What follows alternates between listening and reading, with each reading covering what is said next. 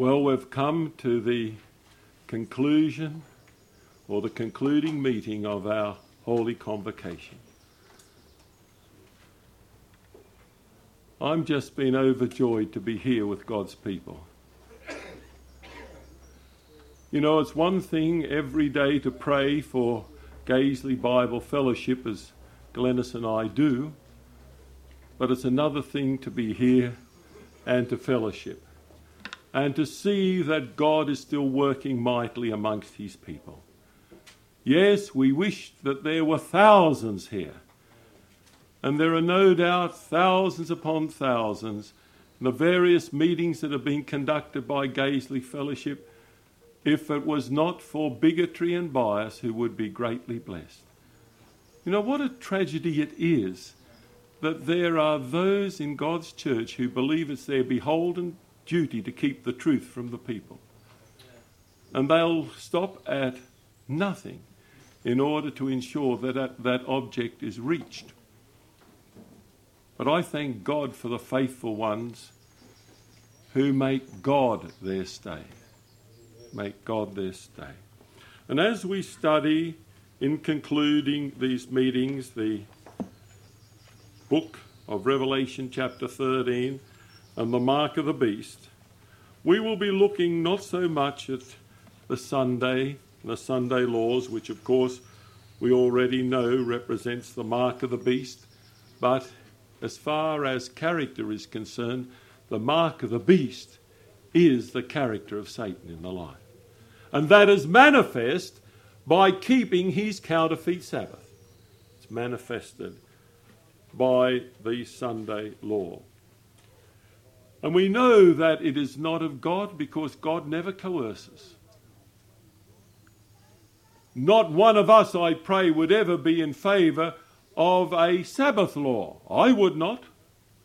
It would be just as evil to have a Sabbath law as a Sunday law. I'm speaking not of the law of God, I'm meaning a civil law enforcing Sabbath keeping. Sabbath keeping comes from the heart, not from coercive laws. Not because of penalties, but because we are filled with the love of Christ and because his character is precious to us. As you know, the book of Ezekiel deals with the seal of the living God and the mark of the beast. And I want to spend some time looking at that important chapter. I know that we've studied it over and over again. It is well known to Seventh day Adventists. But sometimes when chapters become well known, there's a tendency for us to cease to study them, and gradually their import and their impact is lost. And so it does as well to come back and look at the Old Testament description of that which is transpiring at the end of time. Verse 1 of Ezekiel chapter 9. But before we come to chapter 9, we must remember that it is a follow on from chapter 8, where abominations of every kind were found in the church. Remember the first abomination? Verse 5 of chapter 8 Then said he unto me, Son of man, lift up thine eyes now, the way toward the north. So I lifted up mine eyes, the way toward the north, and behold, northward at the gate, the altar, this image of jealousy in the entry idolatry in the holy temple of God. And today, God looks down on his church and he sees such idolatry. Oh, we don't have uh, idols that are made with hands, but we have other forms of idols. Great Controversy 583. It is as easy to make an idol of false doctrines and theories as to fashion an idol of wood and stone. Our church today is full of idols of the mind, fashioned by our minds, false doctrines, false practices. They are all idolatry. And God is reminding the Jew, the church of Judah of their idolatry. The second abomination. So I went in, verse 10, and saw, and behold, every form of creeping things and abominable beasts and all the idols of the house of Israel portrayed upon the wall round about. You know, paganism hasn't changed. You go to Cambodia. I can remember going into a big temple in Cambodia. What do you have? All these abominable things painted on the wall. And I thought to myself, Ezekiel 8, two, 3,000 years almost later, 2,500, the pagans haven't changed, painting abominable things. And that form of paganism was taken into the very church of God, into the sacred holy temple in Jerusalem. The third abomination, and there stood before them seventy men of the ancients of the house of Israel. And in the midst of them stood Jaazaniah, the son of Shaphan, with every man his censer in his hand. What were they if they had the censer in their hand? These were the priests. These were the the ministers of the, of the temple.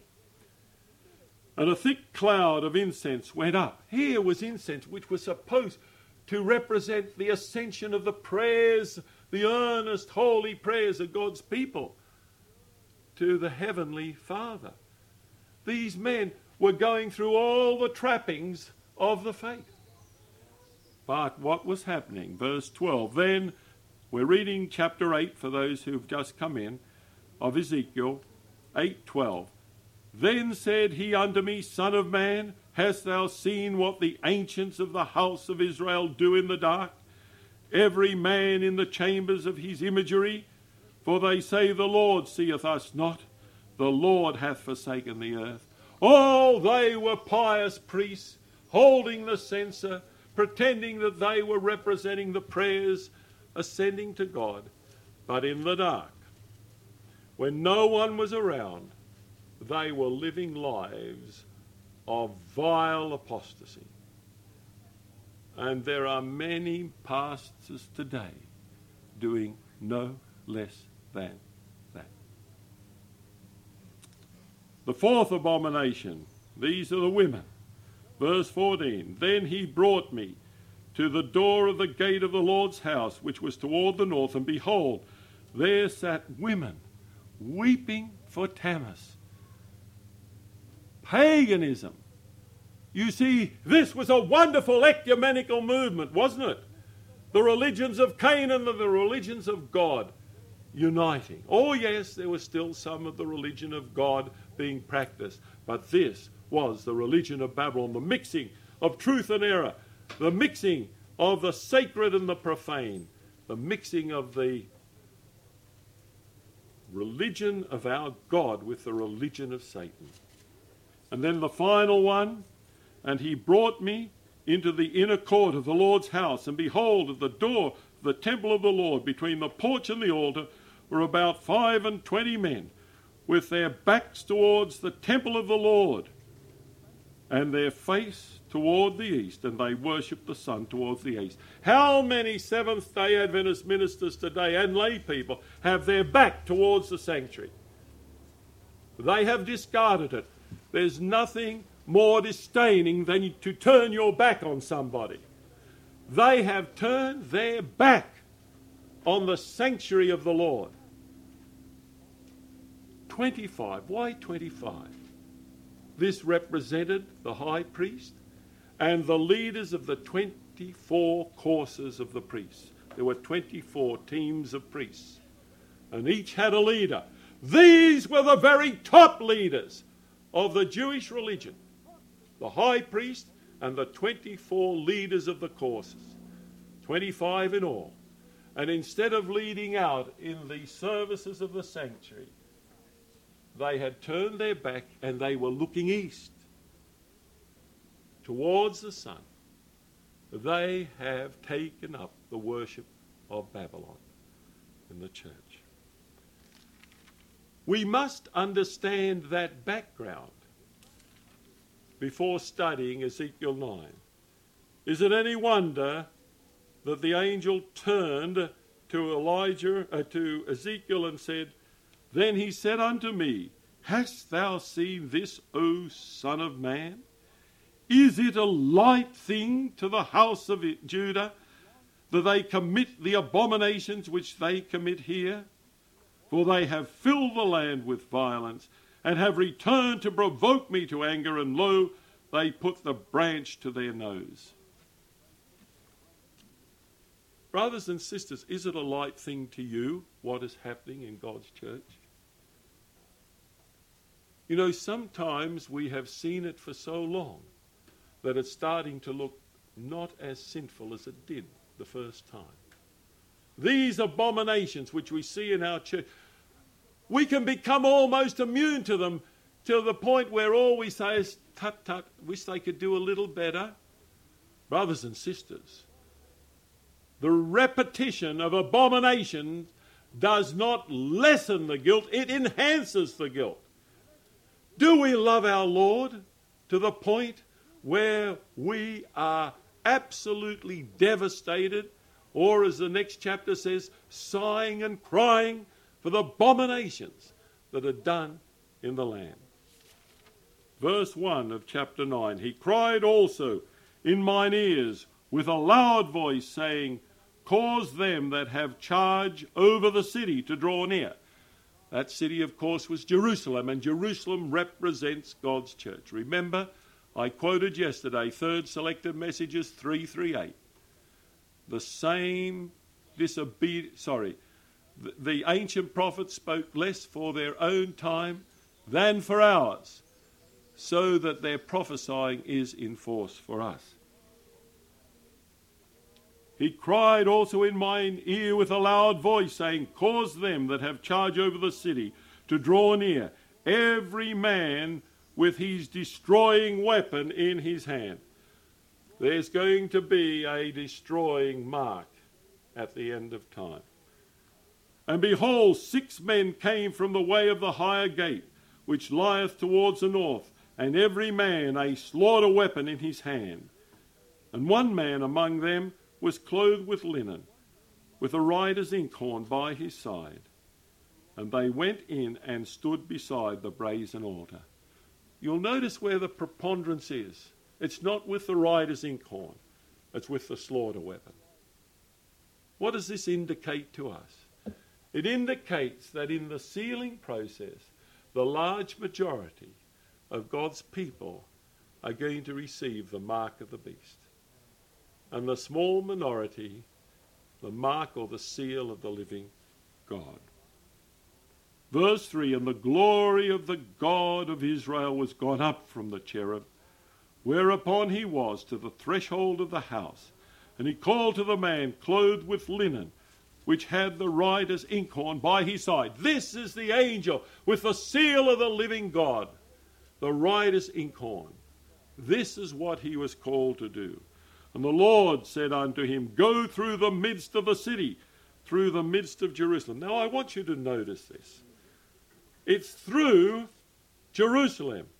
Jerusalem represented God's church. I find so many people who are very upset with what is happening in God's church today that they want to call the church Babylon. They want to become separationists and have nothing whatsoever to do with it.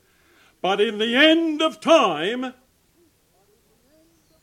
God's people, the one who received the mark, will be in Jerusalem. They will be in the church. Oh, yes, they may have be, not be on the, the roll anymore, but they don't go around and saying, I'll never use the name Seventh day Adventist again. They are the true Seventh day Adventists. They are the loyal Seventh day. We, brothers and sisters, are Seventh day Adventists, irrespective of whether our, their name, our name is on the church roll or if it is cast off for righteousness' sake. I'm not meaning if we're cast out because we have no uh, good reason to be in the church for evil. That's a different matter. I'm not speaking of that. I'm speaking of those who are cast out for righteousness' sake. Some of you know that in December 1994, an effort was made to disfellowship me from the church of which I'm a member. I go there very infrequently because I happened uh, to live about 900 kilometres from my church, and you know you can't make weekly visits there. And in any case, I'm away like I, I have been this weekend, almost every Sabbath of the year. I was promised by the pastor that if any action was taken, they would notify me. They knew my peripatetic ways, and that uh, so that they could ha- make a time that I could be there to say something in my defence. He did not do that. I think he was hoping that uh, I wouldn't be able to come. Just a few days before it was to, hell, was to be held, I was notified. I wasn't even home. I was doing camp meetings up in the city of Brisbane. Fortunately, I was able to arrange the program in such a way that I could fly down. If it had just been one week later, that pastor would have found me flying the Pacific at that time, and he would have had his wish. I would not have been able to attend. But God kept that knowledge from him. There were 73 people at that disfellowship meeting. The pastor chaired the meeting. He'd spent the past week or more going around the members, urging them to vote for my disfellowshipment, and then claimed he could be an impartial judge. Now, I wonder in a court of law in England, brothers, brothers, brothers and sisters, if you were charged with a crime and you found the judge sitting there as one who'd been going around writing about your guilt and, and telling other people you were guilty you wouldn't uh, sort of be looking for a very fair trial, would you? But he claimed he could be impartial even though he'd been going around to all the members. The, ch- the conference president, who I'd known as a little boy, and uh, the conference secretary treasurer were there to si- try and put backbone into the people. And uh, there were those who were very favourable towards me, and they knew the people well in the church. And of the 73 was th- that was there, they said the maximum number of votes in my favour would be 21. Well, you know you don't win a vote of 21 out of 73. Uh, 52 happens to be quite a substantial majority to 21. The meeting went on for four hours. And uh, I was given the opportunity to speak at last, at the end. I didn't speak, I preached, because I was being accused of failure to follow properly constituted church authority. That was my sin. So I took the opportunity to preach on the subject of properly constituted church authority. And I went back to the fourth and fifth chapters of the book of Acts.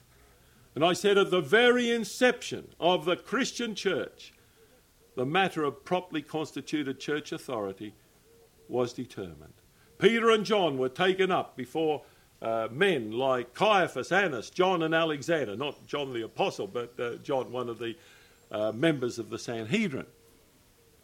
And they were charged to no more speak in Christ's name.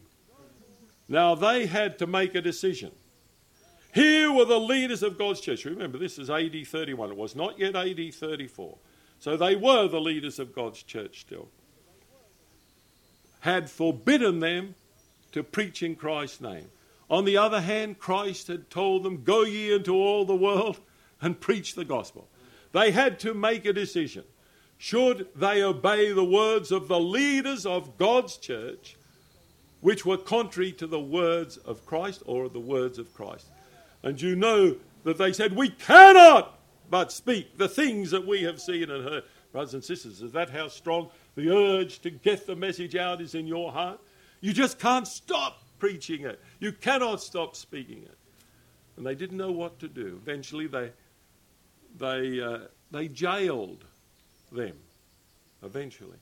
And you know that an angel of the Lord came. Now, of course, Peter and John had made some very big mistakes in their lives. Were they mistaken in this decision? We ought to obey God rather than man. Were they mistaken? Well, how do we know?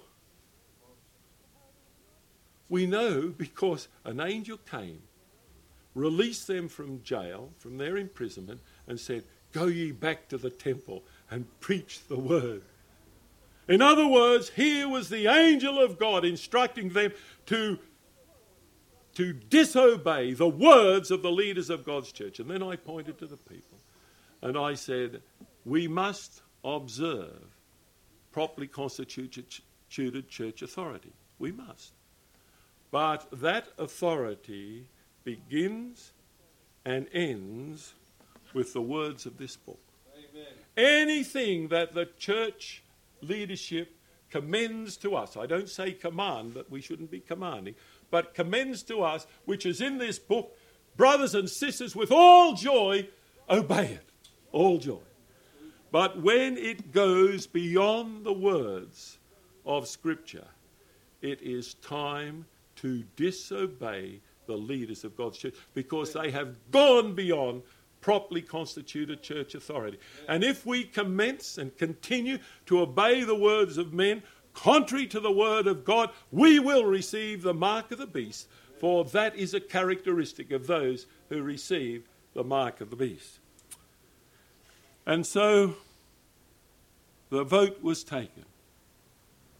I prayed with very little hope, but I had told the people I came in here tonight as a Seventh day Adventist. Irrespective of your decision tonight, I leave as a faithful Seventh day Adventist. I had no intention of not being a Seventh day Adventist. I'd only been voted into the church membership by 32 votes to 31. You couldn't have had a lesser majority. So I knew that it was tight. And as I'd been told, at the best I could hope for 21 votes. But I still prayed, there's a God in heaven. And uh, there were three tellers that were appointed to do the counting, including the pastor. You want to make sure, of course, there was no, no mistake. and uh, I saw the two piles, you know, yes or no. And they were keeping pretty close tally. You can't tell exactly, but uh, they were keeping close. I'm not going to tell you who I voted, which way I voted, brothers and sisters. I'll let you work that out. Uh, and I was wondering whether it was the last vote I'd ever get in that church. But, and eventually they'd finished putting, you know, the various yeses and nos on the uh, respective piles, and then the count came. Came. I couldn't see uh, what was happening, but I knew it was very close was certainly closer than 52 to 21, I can promise you, just by the look of it. And then I saw them do a second count. Then I saw them do a third count. And then I saw the pastor turn around and look at the conference president and secretary treasurer. And I tell you, he's, the furrows in his forehead were about three times as deep as, as I'd ever seen them. And he went over to the conference press, you know, and I thought, what's happened? Uh, what, what? And then eventually he was forced to announce the decision. He said of the 73 votes, there was one abstention. So that made it down. He said, those voting in favour of disfellowshipment of Dr. Standish, 36. Those against uh, him being disfellowshipped, 36. The vote was tied. You cannot cast anyone out on a tied vote. The Lord had given me the very least number of votes for the retention of my membership. But, brothers and sisters, whether it had gone the other way, I would have still stood before you as a Seventh day Adventist, I pray. You know, God had performed a miracle. There was a couple. He'd been the senior elder. They were New Zealanders. They'd gone back to New Zealand. But they hadn't yet transferred their membership back to New Zealand. And in God's providence, they happened to be visiting Australia just at the very time, unbeknownst to the pastor, that this was called. They were so exercised about the matter, for they were great uh, lovers of truth, that those, that brother and sister, delayed their return to New Zealand so they could be at that meeting. Two of those 36 votes came from that brother and sister who were living in New Zealand and who had not yet bothered to transfer. And you, can, um, you cannot believe the, the shock on the face of the pastor when they turned up because they were still members of the church and they were supposed to be in the city of Hamilton uh, in New Zealand. You know, what a miracle God performed. The first time when I was um, voted in by 32 to 31, there was a couple there who were absolutely determined to vote against me. Well, that would have put it one the other way. But their child started to scream and to kick, and in the end, in desperation, they left, and their vote, votes were not counted. You know, there is a God in heaven, my dear brothers and sisters. But some of you have, in God's wisdom, has not performed that miracle. That doesn't mean that you're lesser persons. You may be a better witness to what God has done in the life than myself, who was retained. It, we are still Seventh day Adventists. Seventh day Adventists are believers in the Seventh day Adventist faith. And the mark is not going to be placed, I'm talking about the seal of God, the inkhorn mark, is not going to be placed on the head of those whose names are on the roll if their lives are not compatible. It will be placed upon the heads of true Seventh day Adventists, whether recognised as such by the organisation or not. They will be recognised by the God of heaven. And so, this is what we're told in verse 4 of Ezekiel 9. And the Lord said unto him, Go through the midst of the city, through the midst of Jerusalem, God's church, Seventh day Adventists, and set a mark upon the foreheads of the men that sigh and that cry for all the abominations that be done in the midst thereof. Many Seventh day Adventists don't even believe there are any major abominations in our church.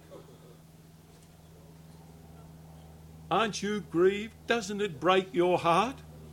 As you see what is happening, are you going around saying, ha ha ha, they've done it again? They've made. No, my dear brothers and sisters. This is God's church. It is a time for tears. It is a time for crying and sighing. And if there are no abominations in our church, then we are not God's true church. Because we see here that there are going to be abominations in the church at the end of time. But what about those who receive the mark of the beast?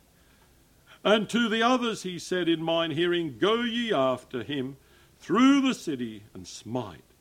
Let not your eyes spare, neither have ye pity. Slay utterly old and young, both maids and little children and women, but come not near any man upon whom is the mark. That's the seal of God. And begin at my sanctuary. That's where they're going to begin. Right in the very beginning of the sanctuary the center of God's church, the leadership. Then they began at the ancient men. Who are the ancient men? Are they men over 90 years of age? They are the ministerial leaders,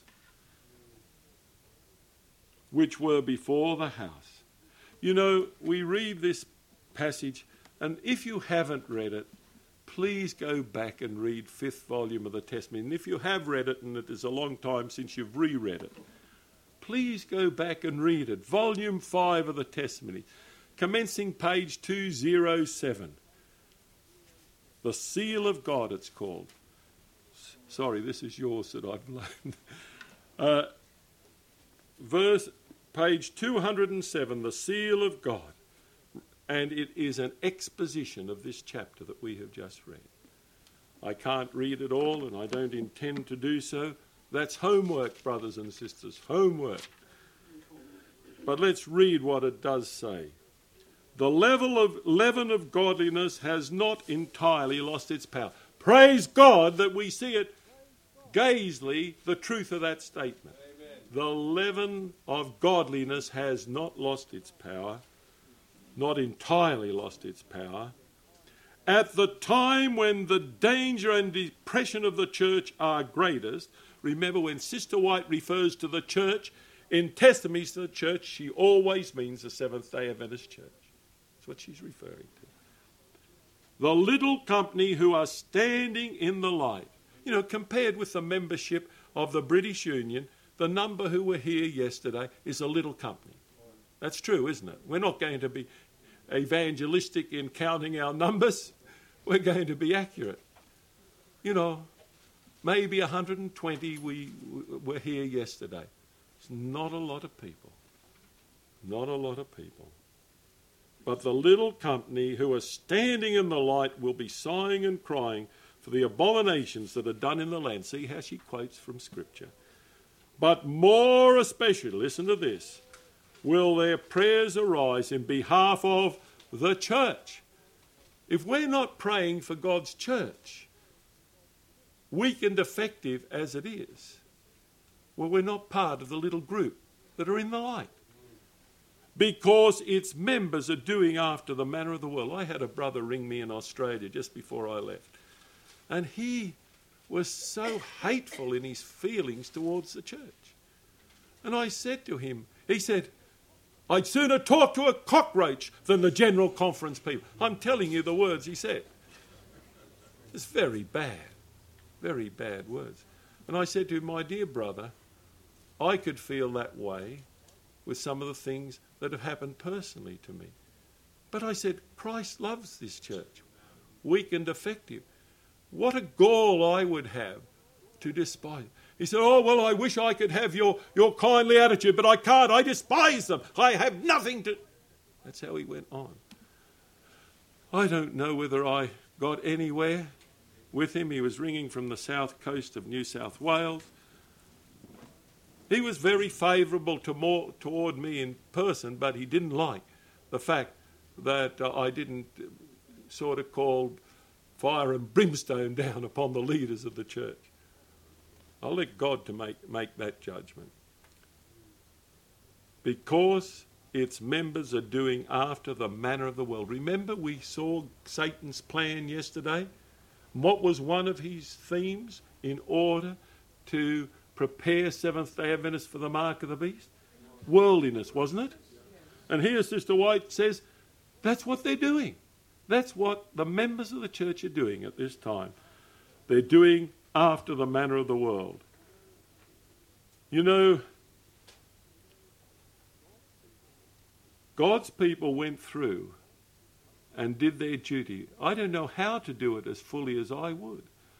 The barriers against us speaking to God's people in Australia are so strong that you wonder how it can happen. I think they're the most difficult group in Australia to approach with the truth anymore, are the members of God's church as a group. Because such bigotry and bias is being put into their minds. But you know, some of them go forth and proclaim the truth. And we're told on page 210 some who had been dishonouring God repented and humbled their hearts before Him. Praise God.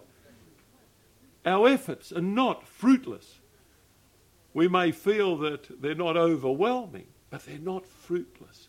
There are some who have been dishonouring God when we preach the message to them who will return to God. But the glory of the Lord had departed from Israel.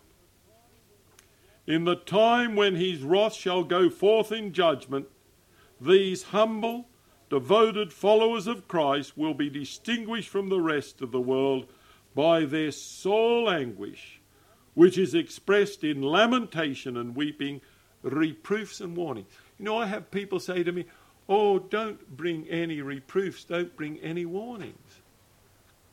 You know, just preach some positive things.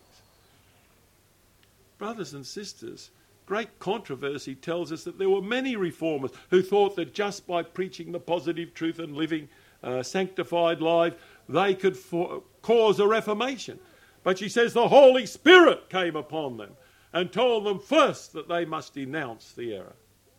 Denounce the error. People must know what is truth and what is error in the clearest and most unequivocal terms. Let us never forget that. And then we're told that this group, I'm skipping some of it because I'm praying that the homework will be done. They mourn before God to see religion despised in the very homes of those who have had great light. Religion despised in the homes of Seventh day Adventists. They lament and afflict their souls. And listen to the four features that are in our church pride, avarice, selfishness, and deception of almost every kind are in the church. Why else does uh, my brother Colin and myself find it necessary to write Keepers of the Faith and Winds of Doctrine and books of that nature? It's because deceptions of almost every kind are in the church. And most of our people, as I said in the divine service yesterday, never stop to think is this a deception? It sounds good. Most do not fully examine it in relationship to the law of the testimony. Errors come in, they accept the error without any biblical or other evidence, and then they sit down to try and find reasons from the scripture that they can misconstrue in order to give a biblical or spirit of prophecy basis for their errors. Beware, my dear brothers and sisters. That's exactly what the early Catholic Church did. All those pagan practices, the idolatry, the Mass, uh, the f- uh, forgiveness of sin by the priests, and so forth, came into the church. Nowhere to be found in Scripture, but make no mistake. They got down and they found excuses for their sins. They altered a text, confess your faults one to another, to confess your sins one to another, and said that means confessing to the priest. And you'll find most of the new translations in English have confess your sins one to another.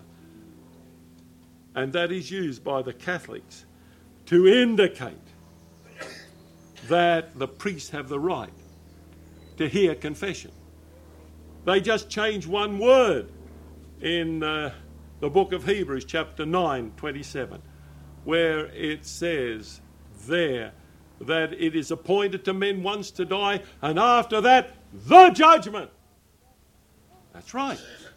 But you find that anywhere in the vast majority of the new translations or in the Catholic translation. They say it is appointed to men once to die, and after that comes judgment. Doesn't sound much to leave out the definite article the, does it? I mean, it's a very minor difference.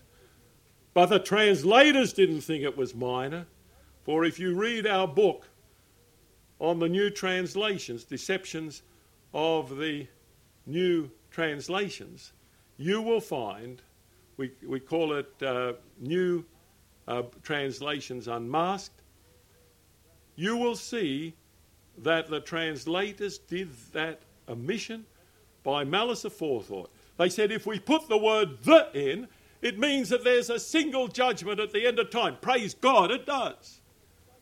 But we believe that judgment comes at death. There are many judgments. And so, by saying it is appointed to men once to die and after that comes judgment, it comes at death. Not the judgment, but thousands and millions of judgments as people die on this earth. Deceptions, you see, of almost every kind, and yet they are the Bibles which are now demanded to be used in our colleges and in our church schools rather than those that uphold the truth of God. Pride, avarice. Look, one of the greatest sins in the organized church is robbery today. Robbery. You don't know how much time and pain I had to spend in my 31 and a half years of denominational service dealing with absolute theft. One man, an ordained elder, who had high respect from me until this happened, stole the equivalent of 750,000 US dollars. Now, that's not peanuts in any language. $750,000. And then, when he was dismissed, he had the gall to take us to court for improper dismissal. Mm-hmm. I was very concerned. This was in the country of Malaysia because his judge was of the same ethnic background as himself. I've been called for many reasons to testify in, in court when you're a physician. You often are, but I had to testify this time for 18 and a half hours, not all on the one day, but a total of 18 and a half hours, and all but half an hour of that I was grilled by the, defen- by the lawyer of this uh, ex worker who had stolen all this money. Was the best thing that ever happened because naturally he didn't ask me questions that gave me any leads into telling the judge what had happened. But I thought after a little while, I'll see whether I can get away with going beyond answering his question and start to tell all the evidence. I'd been to the bank, I'd found his forgeries uh, of uh, signatories and so forth without any dispute, even on statutory declarations. And, uh, and so I started to mention this. And I was surprised that the judge did not rebuke me, and I was very surprised that the, uh, the lawyer didn't uh, object to the judge, although he didn't like what I was doing. And in the end, I said, Well, Your Honour, I have the documentation with me. Would you like to make that part of the record of this case? And so, uh, in this way, we were able to get the record of the case. And that judge, of course, upheld the hospital and everything which it had done uh, in that case. But avarice. At the same time, the very same time, we were dealing with uh, the um, embezzlement from of 130 something Malay dollars, which would be about 75,000 Australian dollars, from uh, uh, from our hospital funds. I'd known him for years. You know, when you've worked with people and trusted them, it breaks your heart. And then there was my predecessor as the president of the hospital, an ordained, credentialed Seventh day Adventist minister. He had just robbed the hospital blind. And do you know what his penalty was when this was all proven? He didn't lose his credentials. He didn't lose his ordination or his church membership, which would have been proper. He was promoted eventually to be over the whole of the medical work of the vast Far Eastern Division after they knew what he had done. Eventually, he left the work and now he is just working in secular employment. That's where he belongs. That's where he belongs. But, my dear brothers and sisters, avarice. In one country of this world, in one year, 13 financial men were dismissed for financial dishonesty. The number of our workers who enhance their expense account. Look, they'd sooner have a few extra dollars now than eternity. They can't believe. You cannot believe in the judgment and go and steal God's money. That is an impossibility. Brothers and sisters, we are in serious times. But you know, it goes on to say here on page 211 that here we see that the church, the Lord's sanctuary, was the first to feel the stroke of the wrath of God. The ancient men, those to whom God had given great light and who had stood as guardians of the spiritual interests of the people, had betrayed their trust. This is talking generally. There will be some exceptions, of course. The ancient men, those who stood as the spiritual guardians, cannot be any doubt they're the ministers of the people, had betrayed their trust. As God looks down on his church today, he is saying the vast majority of pastors have betrayed that trust. Pray God that none of us, and I'm speaking when I say pastors, I include elders, every much, and there are elders who are here. We are just as elders re- responsible as our pastors, and most of those have betrayed uh, their trust.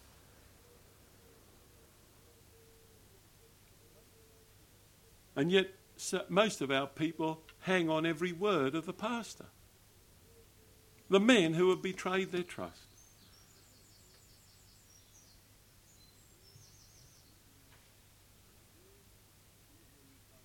And then we read, Thus peace and safety is the cry from men who will never again lift up their voice like a trumpet to show God's people their transgressions and the house of Jacob their sins. And listen to the strong words. Of course, it's quoting Isaiah 56, I think it is, in verse 10. It's not mentioned here. These dumb dogs that would not bark are the ones who feel the just vengeance of an offended God. But the most terrible thing is that the abominations for which the faithful ones were sighing and crying were all that could be discerned by finite eyes. Look, what we see are so terrible. But by far the worst sins, those which provoke the jealousy of a pure and holy God, were unrevealed. Do you mean to say that the worst sins none of us know anything about? What we know about appalls us. But there are even worse sins that none of us know anything about. God, in His mercy, has spared us the sorrow of knowing these. I can't think of any worse sins except one that, than the ones I know about in God's church, and that would be to have people who knowingly are bowing down and worshipping Satan and praying to Satan. Now, I've never met any Adventist of any description who I knew did that. That's about the only worst sin of all the sins that I could imagine. Now, of course, it's no use speculating. We just don't know. We don't know. But such are the abominations in God's church. The ones that we know are not the ones that are most offensive to our pure and holy God. Are we to receive the seal of the living God and be ready to stand in the crisis of Revelation 13? Or are we going to compliantly accept the mark of the beast? Avoid the wrath of man and await the wrath of a pure and holy God. That is the decision before us all. Now, that decision is not made in the light of just pure, plain, objective facts. It is made in the light of the cross of Calvary, in the light of the love of our Lord and Saviour Jesus Christ. I do not believe that the fear of the punishment that will come upon those who receive the mark of the beast will ever be the sole motivation that will bring people to receive the seal of the living God. It is only the love of Jesus. That is all that can motivate us. If we do not love Jesus with the whole heart, if we are such ungrateful people that we do not thank Him over and over again for His death, for His life, for His ministration in the most holy place, then we will never ever receive the seal of the living God. It's only that love which can motivate us, not the fear of the judgment. And I'm just praying that this weekend that I love Jesus a little more than I did on Friday evening when it commenced. Not because of my messages, but because of the presence of the Holy Spirit here. That's why. Because I need to grow in love for Christ. We all do. We all need to grow. And I think we're all aware that it is a battle and a march. But it is a battle and a march that God has promised He will bring us through victoriously.